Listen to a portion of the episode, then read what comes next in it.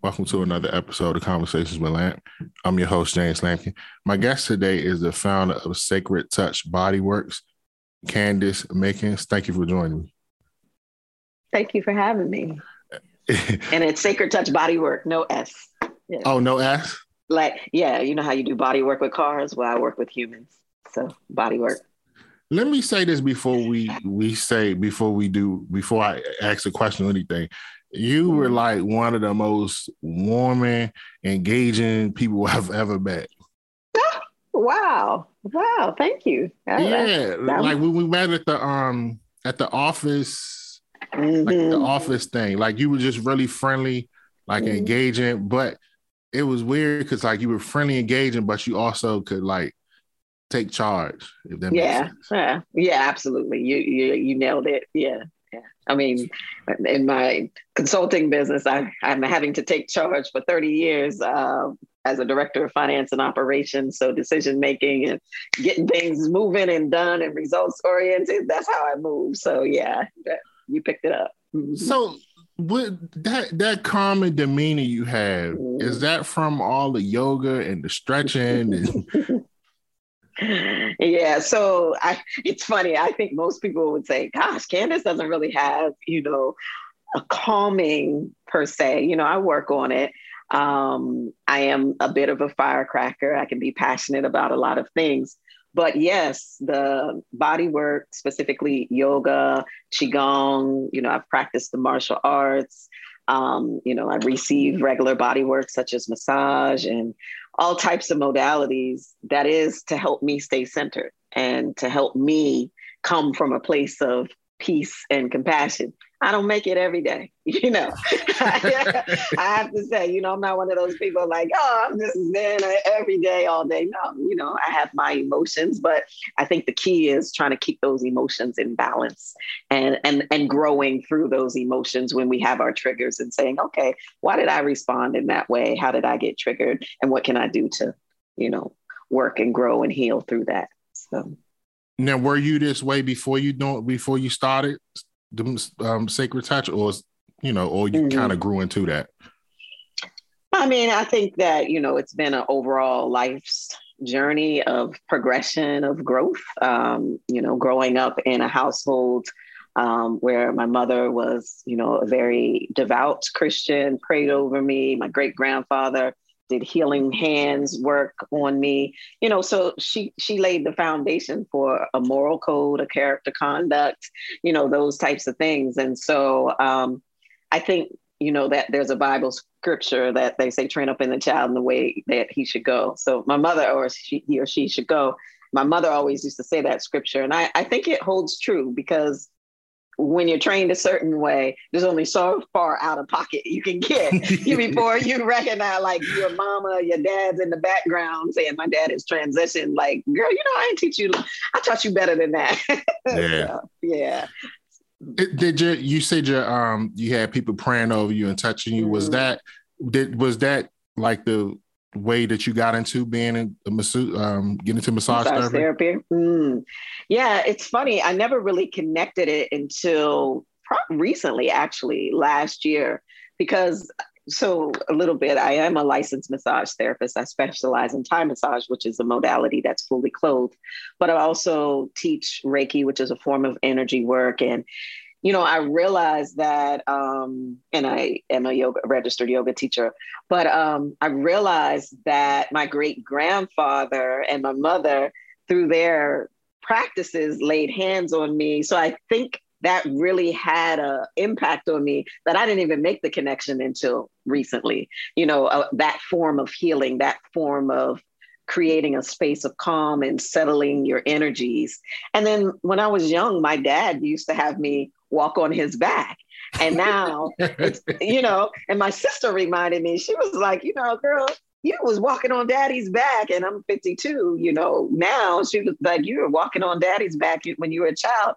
And I thought, wow, I didn't even make that connection. And my father um, had transitioned eight years or so ago. So he never even saw me in this modality of Thai massage and using my feet as hands and my elbows and all of that stuff. And so it was a nice remembrance that it really probably started well before I even thought about it.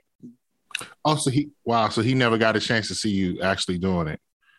Not not in this plane, you know. I do regularly honor my ancestors. I do believe that my father is always uh, with me. Mm-hmm. Um, but yeah, no, not in this earthly realm, in this physical realm.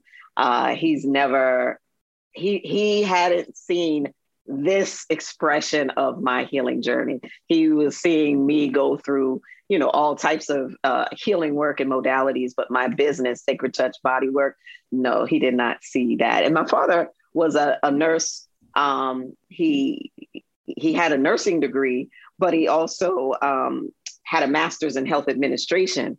And my mother is a nurse, and my dad's brother was a like the first black medical doctor in my hometown. So seeing some of this expression of how I show up in the health or wellness realm, uh, you know, he didn't really get to see that actualized, but he saw the beginnings of it. So, yeah. I'm gonna back up a little bit because you said mm-hmm. you specialize in Thai massage. So, yeah. what's the difference what between Thai massage and a regular massage? And regular massage. Okay. Well, one, there's all types of massage modalities out there.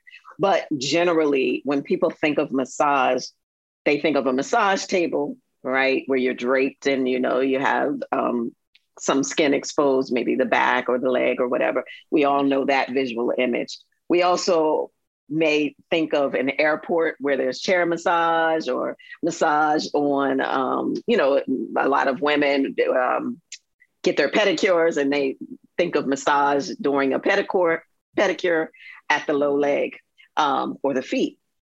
So I think everyone understands, or you know, you think of massage with your significant other, your spouse, your lover, your best friend, whatever, however that works. People think of massage therapy in that way.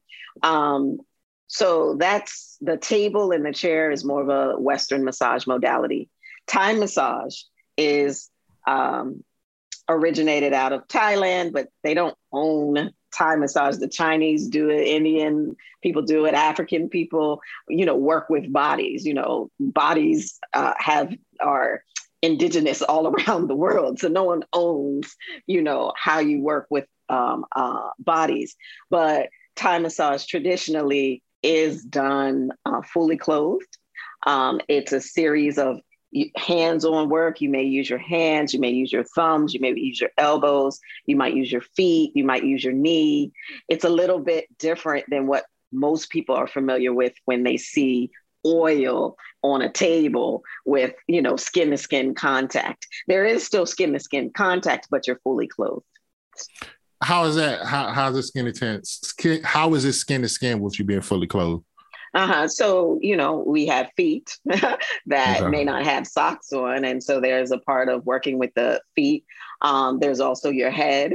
Um, there's also your arms. You know, most people are not coming, you know, fully wrapped up like a mummy. Uh, so, right. And, you know, traditional Thai massage, um, and not everyone who practices Thai massage, some people never use oils and stuff. The way my understanding through Thai medicine is that if you have a certain issue, let's just say with your neck, right? Your neck and shoulder, which is common for people to have neck tension, shoulder tension, back tension, um, especially in the world where we're sitting at a computer all day, every day. We have this forward head position a lot or looking down at our phones a lot. So I might use a balm on the neck area, you know, that's exposed, or I might pull the shirt, you know, uh, away so that I can contact the skin directly. So that's what I mean. There still are opportunities for skin to skin uh, contact, depending on what, you know, the, the person um, is um, experiencing in their body. I, I saw a couple videos where you were doing them outside. Is that the is that the mm-hmm. norm? No, it is not. it is not. You know why I originally started doing them outside, and this is well before the pandemic, is because most I my clientele is 99.9% black people. Mm-hmm. And um most people, most people, black, white, or other, have not necessarily experienced Thai massage, right?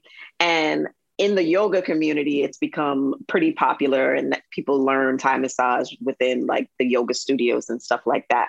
But the reason why I started doing short sessions at certain um, festivals like Black Love Festival and other things is because I really uh, value the therapeutic benefit of Thai massage.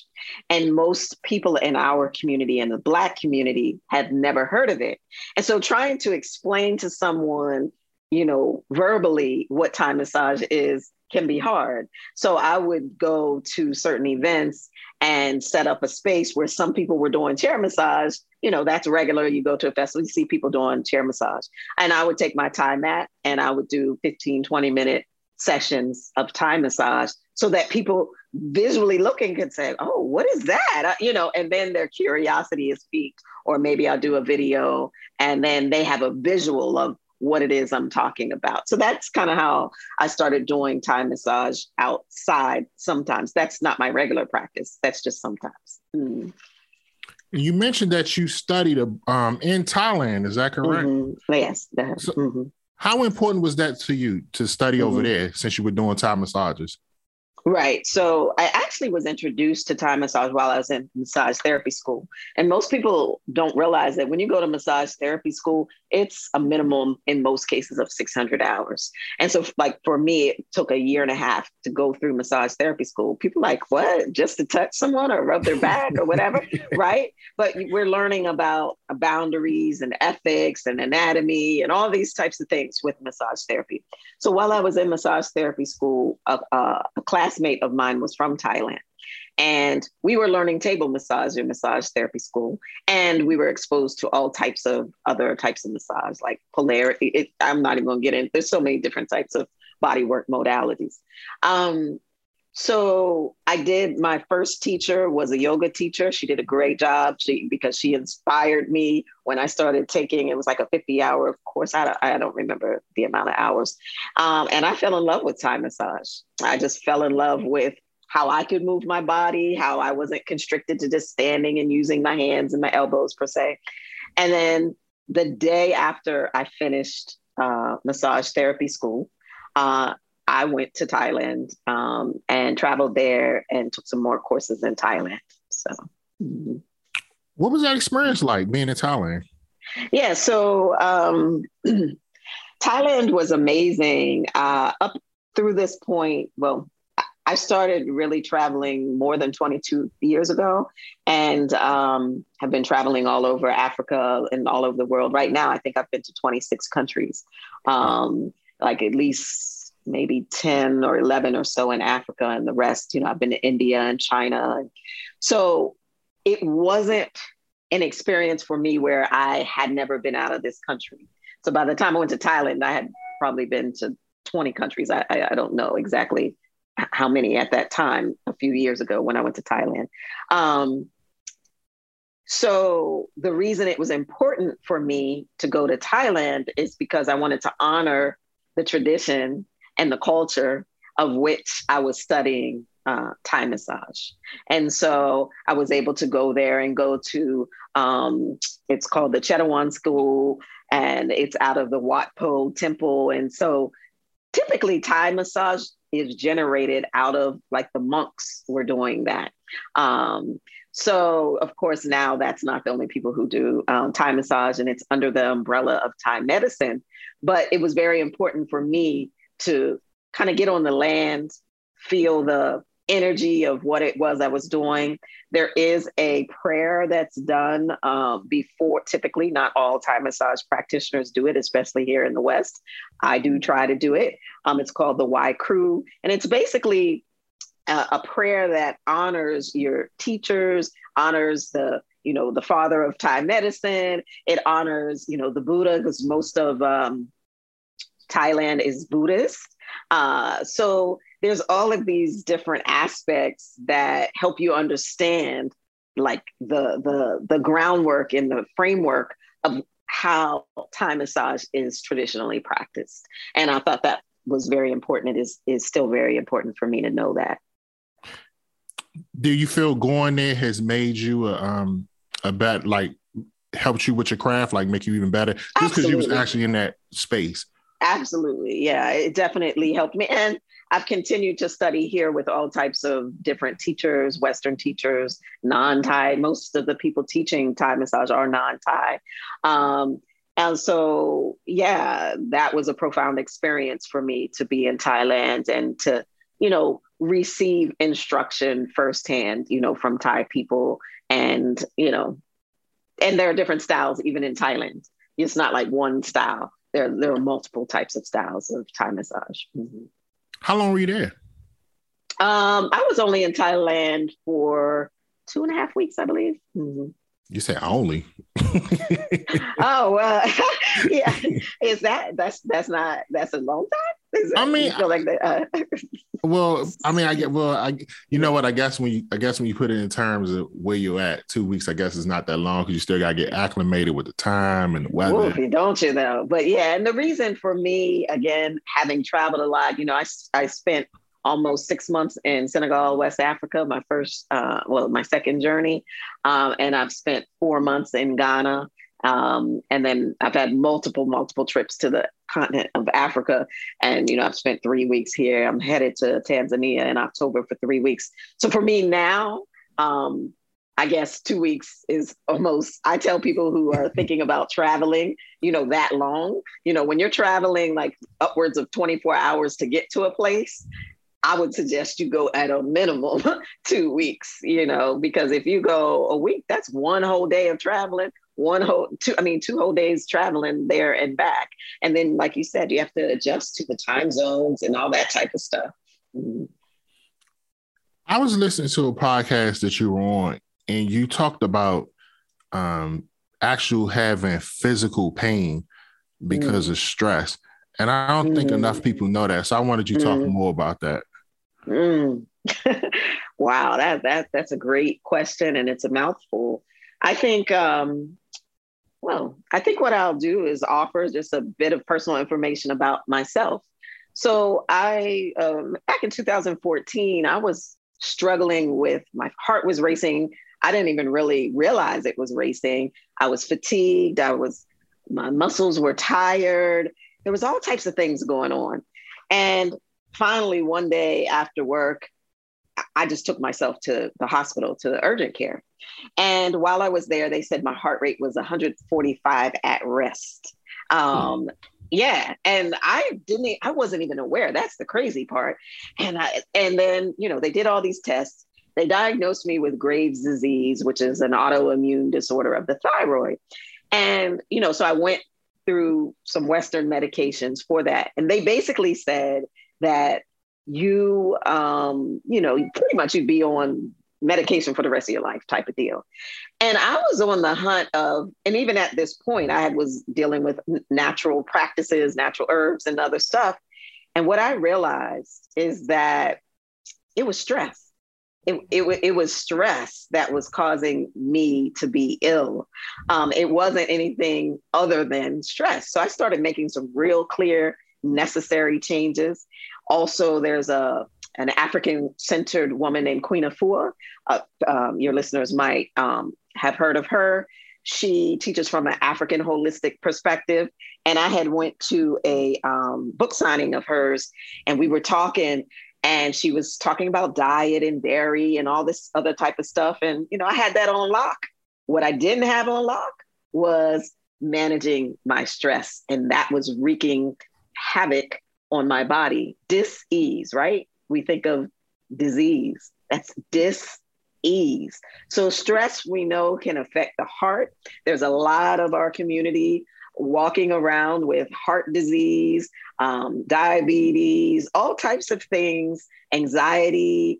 Um, the sky's the limit how stress shows up in the body, um, whether it be through the muscles, whether it be through the nervous system, whether it be through your digestive system, right? Stress, a lot of people are having irritable bowel syndrome, not being able to go to the bathroom regularly as you should be. There's constipation, all because of stress.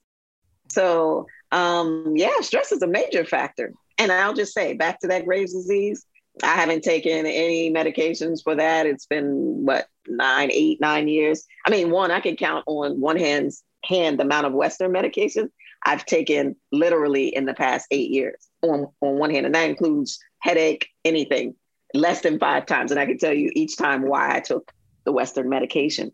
And so that Graves' disease, no, I did not have to take that medication for the rest of my life because I recognized what was causing it.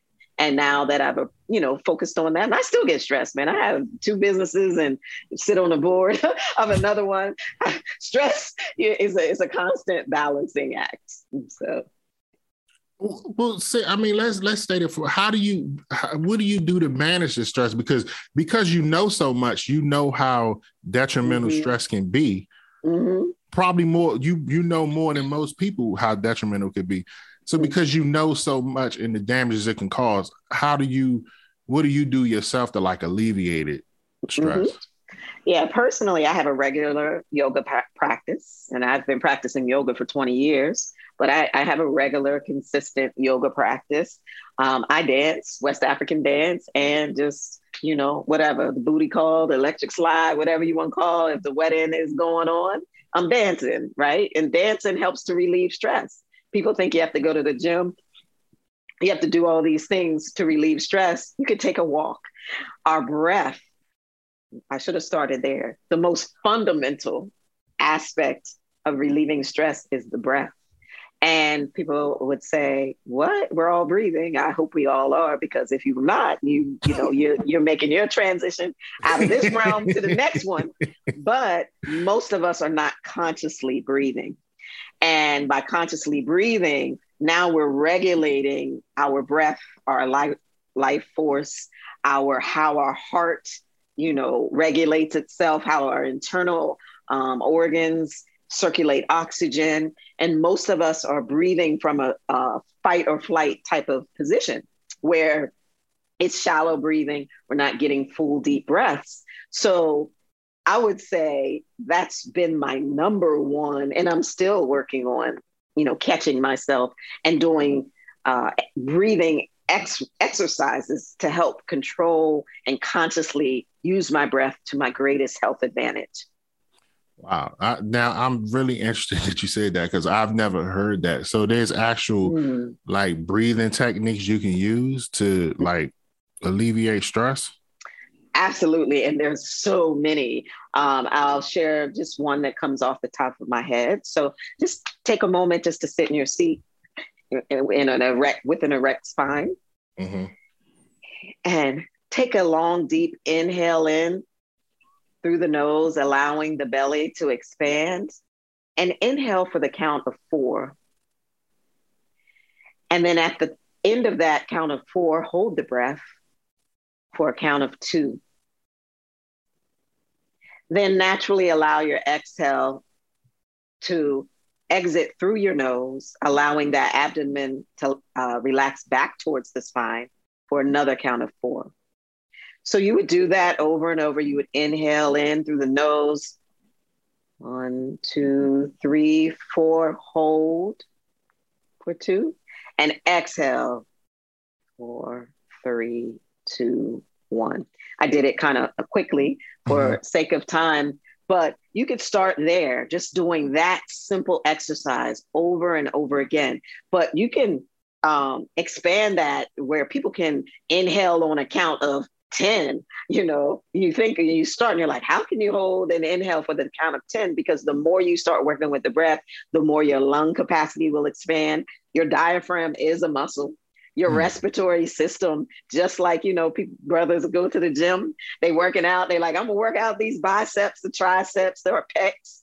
The respiratory system also is centered around diaphragmatic muscles. So when you start to breathe shallow, you can't get full breaths in. So as you start to cultivate the breath and consciously breathe, you start to expand and work those muscles and allow the oxygen to come in uh, deeper and allow the carbon dioxide and other toxic activities, you know, to be um, uh, expired, literally expired, expiration.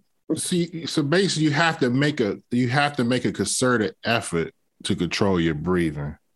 Absolutely, absolutely. And and and we think about you know this beautiful design of the creator that god has given us about how the breath operates where we're not even thinking about it and it's autonomic right? We're really we're not thinking about it unless you have asthma. You have an asthma attack or through covid right? Mm-hmm. um, people were focused on the breath because what was happening to people? Their lungs were getting filled with fluid. People were literally being put on ventilators. And so now people are thinking about, oh my gosh, how can I help to build up, you know, uh, my breathing capacity? So really starting to look at the breath as this source of life and starting to find and cultivate practices like Wim Hof has breathing exercises where basically he starts to control his whole environment to, so that when he sits or a person who's practicing Wim Hof methods, they can sit in freezing cold, you know, water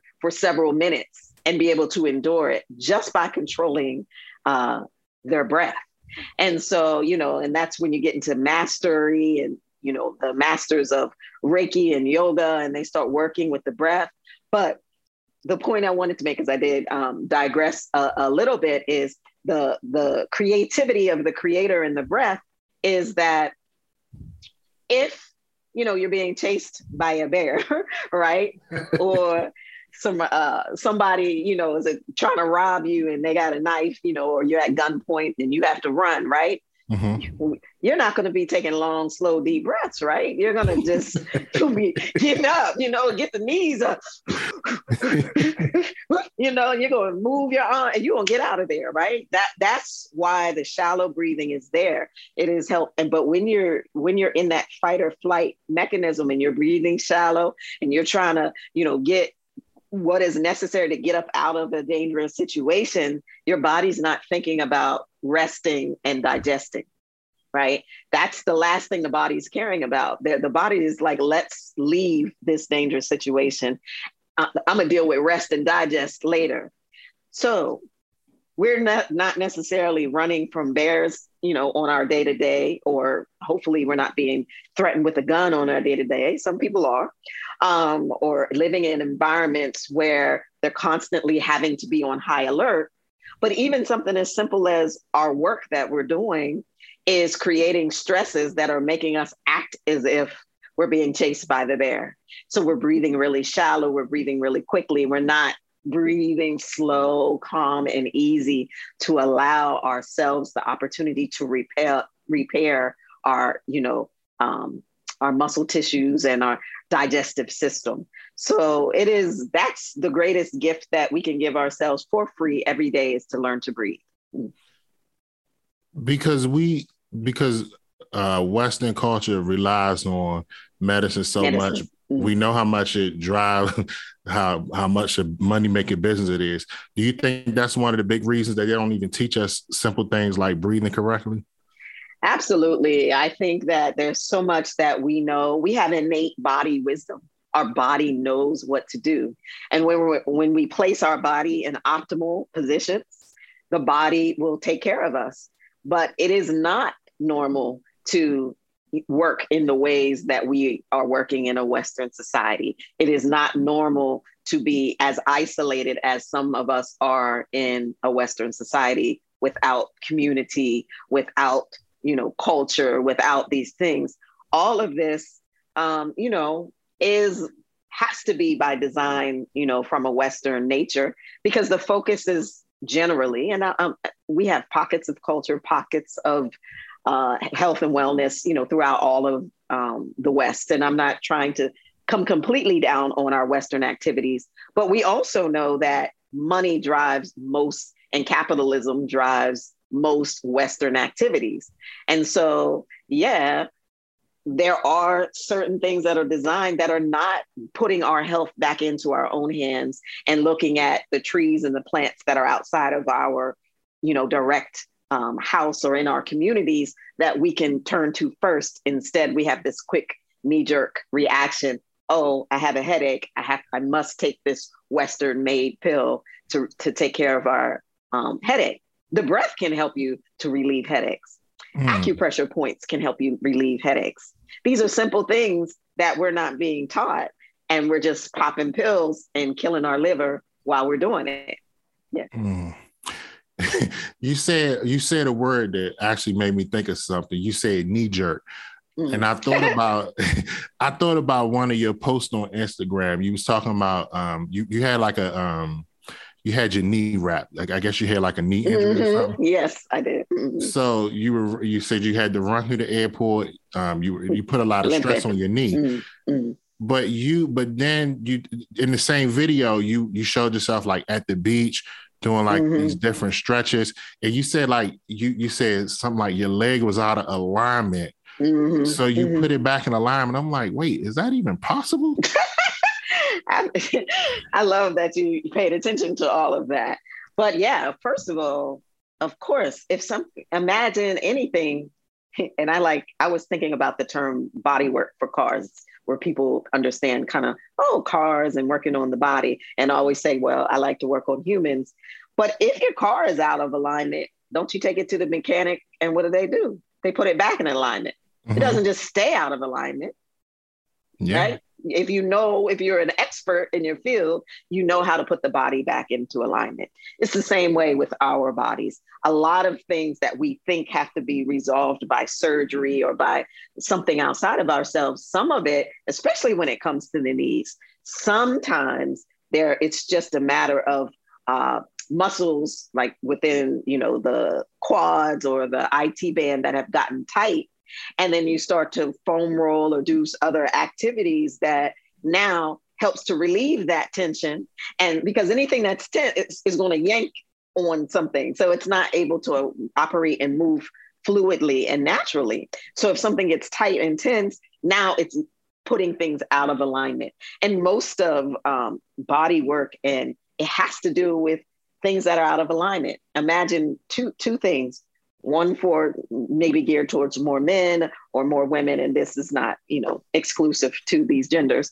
but one is women or, or people wearing heels right? Mm-hmm. what happens when you wear heels even men if it's a small heel or boots or timberlands with a two inch you know heel or women with stilettos what's that going to do when you're walking around like that every day? It's going to throw your back out of alignment. It's going to throw your knees out of alignment. It's going to do that what about men who drive, like truck drivers or the Amazon Prime guy or whomever, and they sit with their wallet that's like two inches thick, you know, because they don't necessarily carry a purse, maybe, mm-hmm. and they sit with it in their pocket. Now, imagine your hip. One side has the wallet, the other side doesn't. And then they're wondering why, you know, their back is aching. That's because that wallet is creating, you know, situation where the hip and the low back is out of alignment. But we're not thinking about that. And if you start to think about that, then you'll know how to put yourself back into alignment. So wait a minute, something something as small, something as small as a wallet can actually throw your uh, body alignment. Absolutely, absolutely. It's one of you. All you gotta do is Google for yourself. Uh, yeah, but and people don't realize it, and you know, and when you're driving, and a lot of people pre-COVID, and even now, people are getting back to work um, you know, regularly most people are and not teleworking if, that's the option. You know, you spend all the like an hour in commute, an hour back. That's two hours of the day. That if you ha- if you're doing something like that, you're sitting out of alignment with one hip hiked up lower. And sometimes with my clients, when we're doing Thai massage, people say, "Oh, my one leg is shorter than the other." I work on them for 30 seconds. I, I take and put their toes together, and maybe the one is ahead of the other. And I show it to them. I'm saying, okay, here, here's where we're starting. Yeah, this one looks longer. And I work and I pull on their hip and I move that hip around and pull. And then I show them within like less than five minutes, now they're the same equal length. They're like, oh my God, I was told that that was, you know, that my leg is just longer. And I accepted that. No, you probably have some compensating patterns that have allowed you to put weight on one side versus the other, maybe due to trauma, due to an accident, due to a broken bone. And now that hip and all of the tendons and ligaments around it have gotten tight. And when you focus on stretching those, now you come and bring your legs back into alignment and your hips back into alignment. Mm. Is massage therapy covered under insurance? Um, yeah, in some cases it is. Um, and it also um, depends on the therapist if they can accept insurance. like but that's a whole tedious process so for me i don't accept insurance because you have to register and you have to go through it's a lot of different things so that's not something i choose to go down that right but as a licensed massage therapist i can work in hospitals and you know if someone's um, massage would cover it then you, they could do it if but a lot of times you have to bill through the insurance and so you have to be set up to accept that type of billing structure um, but some of my clients come to me um, using their FSA, you know, where they set the money aside, you know, for their pharmaceuticals or other items, you know, pre-tax opportunities. And, you know, by the end of the year, you have to spend that money. Some of those FSA spending accounts are covered by massage therapy. A lot of times people don't realize that. Um, and, and there's different, you know, protocols, like you have to have a licensed massage therapist and give them an invoice and stuff like that. Mm. I'm gonna go back to that that same video where you talked about aligning your knee yourself. Mm-hmm. You also talked about because you were on the beach. You were mm-hmm. I, I, can't remember exactly. It was a Saint Martin. Saint Martin. You mm-hmm. were on the beach in the sand, and you talk and you mentioned like how important it was for you to be around water. So mm-hmm. I wanted to ask, why is it important for you to be around water? Mm, interesting. So I just hosted a wellness event with my Qigong teacher and friend um, literally this past weekend, and we had what 15 participants. And it was um, the title of his course um, was Elemental Water Magic. Uh, Elemental Water Magic. And um, so this idea of water is just an amazing one. You know, our body, what is it mostly comprised of? Water. It's water right? Mm-hmm. When we came into this life, in the uh, in most cases, I mean, I don't know everything about technology, but you know, when you're in the womb, uh, you know, you're in this amniotic fluid, right? Water. What other waters of the body. We have our urine. We have our reproductive uh, waters, our semen. Um, you have synovial fluid. There's so many layers and rivers and oceans that dwell within us right? And if you think about water from the perspective of indigenous and spiritual practices, what happens when a Christian says, I commit to changing my life and giving my life to Christ? They go to the river or baptismal pool and they get dunked into water. Or when a baby is born and they christen the baby, what? They sprinkle water, you know, on the head. Or if you're in a traditional African spiritual practice or many other practices, um, you do a spiritual bath or you do a cleanse. We all know that when we don't take a bath, don't take a bath for three days and see how you feel. Like, see how you feel. You're not just going to be funky and stinky. You're you're just going to feel. And when you go and take a bath or take a shower, when you come out, you're like ready for the world. There's a reason for that because water helps to carry the impurities and the toxins out of the body. And that's why it's important to hydrate drinking it and putting it in the body, but it's also important to submerge the body and to be near, you know, the ocean. I mean, that's a powerful uh, opportunity on so many levels that I could be here all night talking about the ocean and or the rivers. And they each, you know, we have waters that come from the heavens, rainwater, which is different than the river waters, which is different than the ocean water, which is different, you know, than a, a babbling brook which is different than stagnant standing water, right? We think of mm-hmm. mud puddles. What yeah. happens when something is not moving and the water is stuck? You see mosquitoes, you see, you know, maybe mold or some other type of stagnant activity. It's the same thing in your body. Mm. If your body, if the body's the uh, waters of your body are not moving, you're going to have stagnancy. You're going to have tension. You're going to have pain. You may even have odor. right, mm. literally. If you're dehydrated, you're not uh-huh. drinking, your body is going to be putrid, literally. You are going to be uh, having a smell. Your defecation is going to have a smell. It's going to impact your body. So, how do we get that water moving? How we get the water moving? Mm-hmm. In our bodies one drink more of it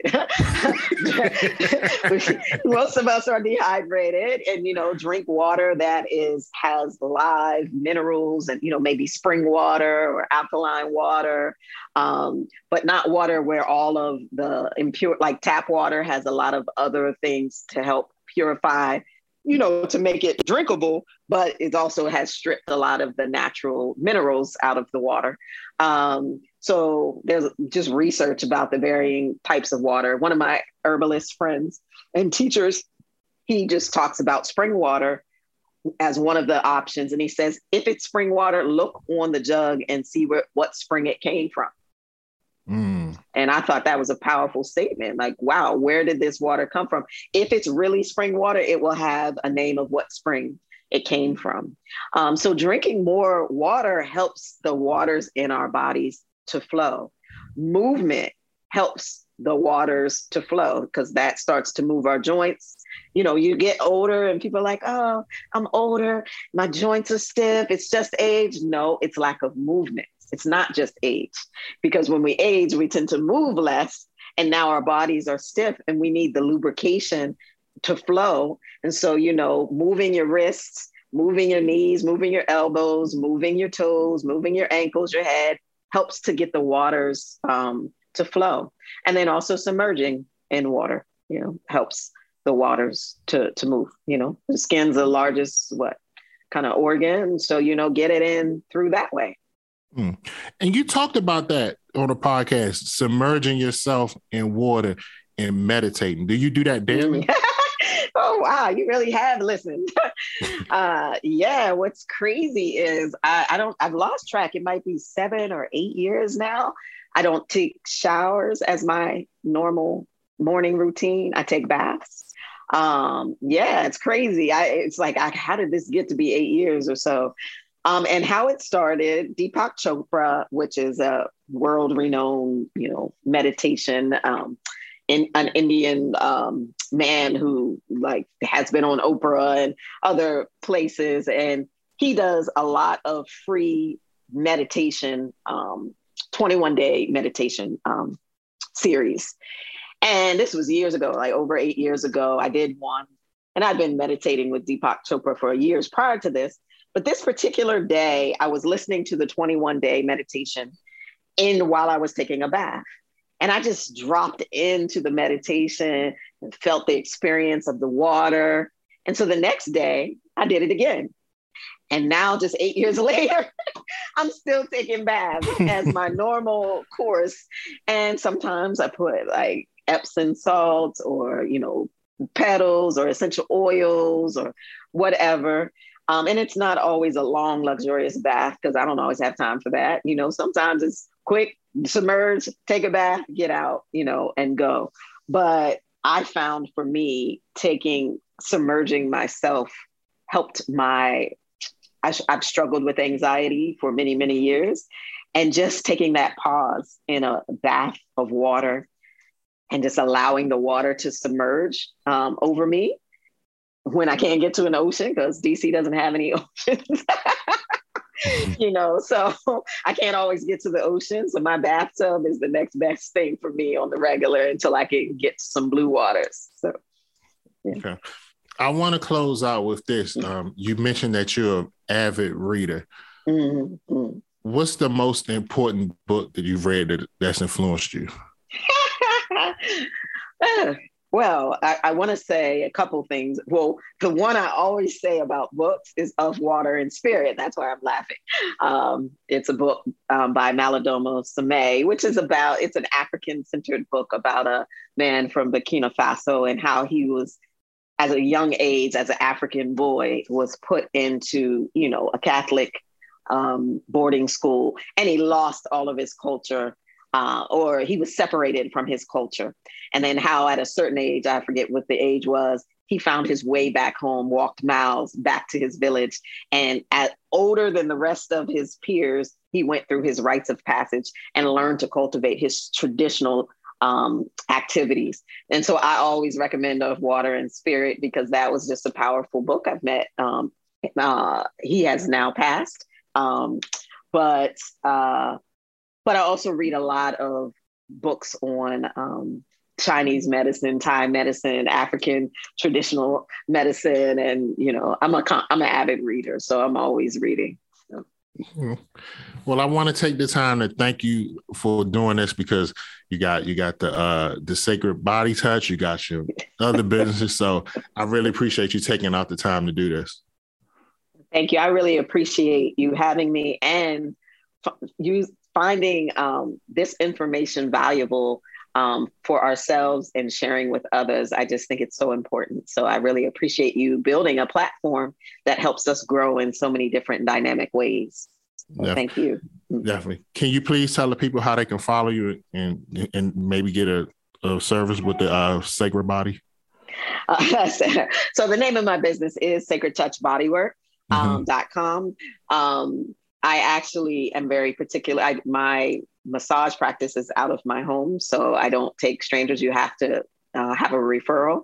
Um, but DC, if you're in the local DC area, I know pretty much a whole lot of people, and um, I normally can establish a, a mutual, you know, friend. Um, but yeah, sacredtouchbodywork.com is my website. Okay, and you also have an Instagram, correct? I do. Yeah, Sacred Touch Bodywork. Okay. Mm-hmm. All right. Again, all the best with the um with the sacred touch because it's very it's very uh powerful from what I've seen. So I wish you all the best with it. Well, thank you. And just one quick note on sacred touch is you know sure. our body is a temple, right? Mm-hmm. We don't just let anybody come up on our bodies, let alone our tennis shoes and all that stuff.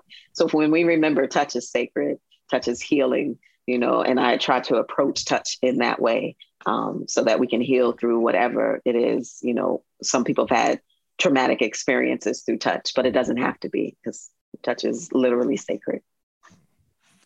Wow. Thank you for that because that's important to know. yes. and I want to take this time to thank everyone for listening to the podcast. I truly appreciate the support. You can follow me on Instagram at conversations underscore with underscore lamp. My Facebook is also conversations with lamp. You can listen to the podcast on SoundCloud and Apple Podcasts. Again, thank you all for listening. Have a great day.